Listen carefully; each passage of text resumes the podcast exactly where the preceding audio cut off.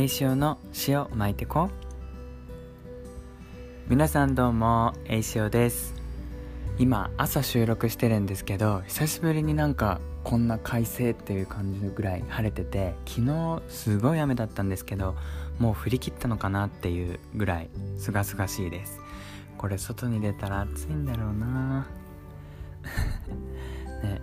僕今放課後デイで働いてるんですけどあのだんだんね給食も再開し始めたりとかして子どもたちのこう学校生活だったり日常もあの普段通りというか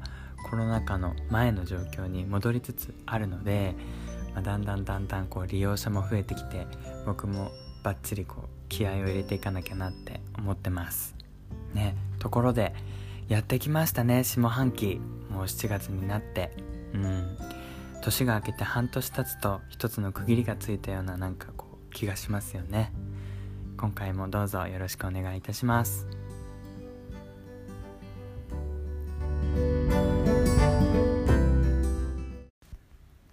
近頃改めてこの番組を聞いてくださったり Twitter でフォローしてくださったりしている皆さんに感謝だなと感じることが増えました。この気持ちをどうにかして皆さんに伝えたいな。あの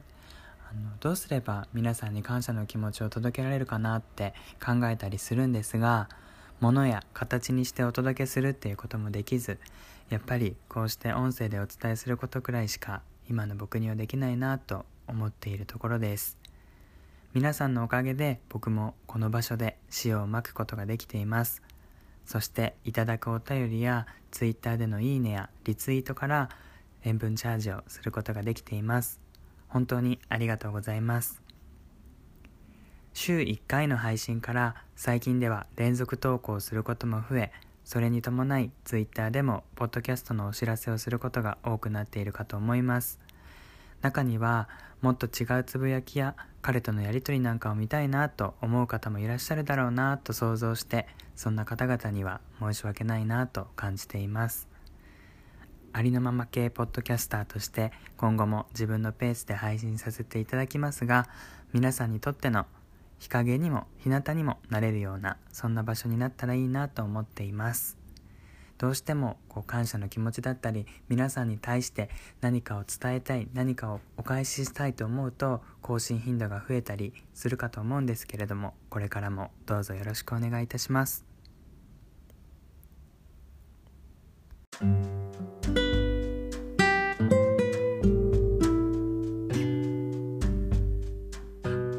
今回タイトルにもあるんですが「一人になれない人は二人にもなれない」ということで僕がこの言葉を初めて知ったのは3年前勤めていた小学校で卒業式の時に校長先生が式辞の中で卒業生に向けて言っていた言葉で初めて知りました。その時僕は放送担当だったので裏方でねこう BGM とかを流すためにあのステージ横の控え室があるじゃないですか学校って。そこにこもってたので式のね生の様子は見ることができないかったんですけどこうあの小窓というかそういうところでこうちょっとずつ覗きながら横耳でね校長の式辞を聞いてたんですけどその時に1人になれない人は2人にもなれませんっていう風に校長が言ってて僕は卒業生でも何でもなかったんですけどねただ一人の同僚というか教員としてそれを聞いてたんですけどああそうだなって思いながらなんか聞いてたのを覚えています。うん。当時僕はもう転職することが決まっていたし自分もあの4月から新しい場所であの頑張っていくっていう風な思いを抱いていた時だったのでなんかその言葉が染みたなっていうのも、うん、実感しています。あの初めにも皆さんにこう感謝の気持ちをお伝えしたんですけれども今僕もこうして皆さんのおかげで一人でいても平気な自分がいるなって思います。もともとこのポッドキャストを始めたのもあのまあラジオというか何か自分の気持ちを伝える場が欲しいなと思っていたのもあるんですが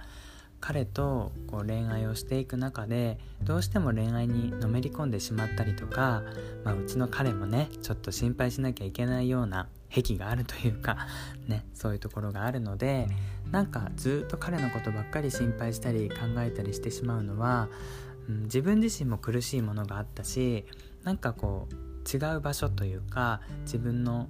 うん発散できる場所が欲しいなっていうのもあってポッドキャストを始めたっていうのがきっかけでした。うん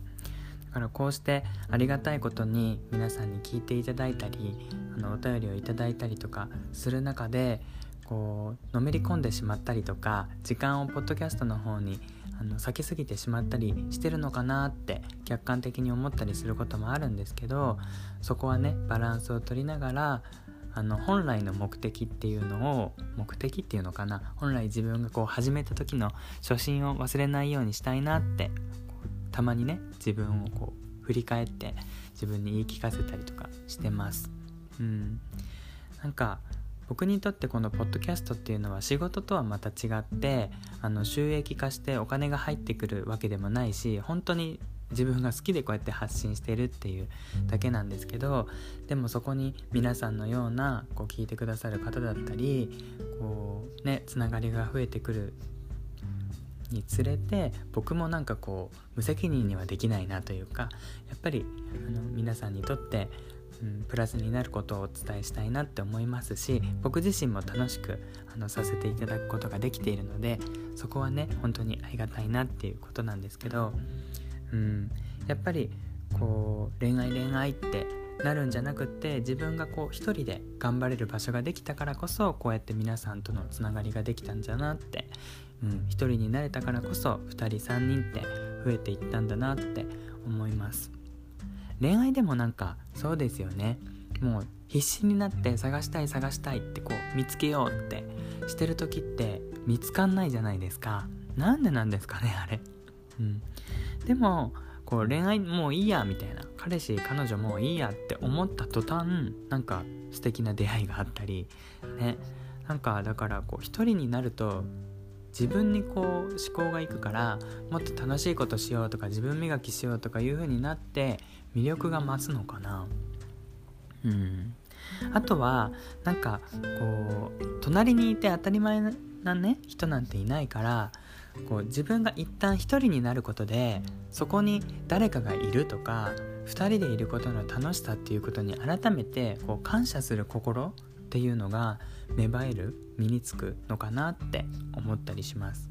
うん、やっぱり一人でいる時の寂しさとか孤独を知ってるからこそ対人に対するこう感謝の気持ちだったり優しさとか思いやりっていうのがね人としてこうどんどん成長育っていくのかなって感じがします。うん、だからなんか今一人でいる方とかも絶対それって無駄なことじゃないし素敵な時間だなって僕は思います。僕も一人の時間が長かったし、うん、やっぱり恋愛していても一人の時間持ちたいな大切だなって今改めて感じているのでなんか2人3人とかでこう群れることだけが全てじゃないなって僕は思うしうんなんか一人は一人で楽しんだりとか頑張ったりする時間を持てているっていうことは自信を持っていいのかななんて思っています。うん。なんか今回はふとそんな言葉をね思い出したので皆さんにもお伝えしたいなと思ってご紹介させていただきました。またご感想があったらお知らせいただけると嬉しいです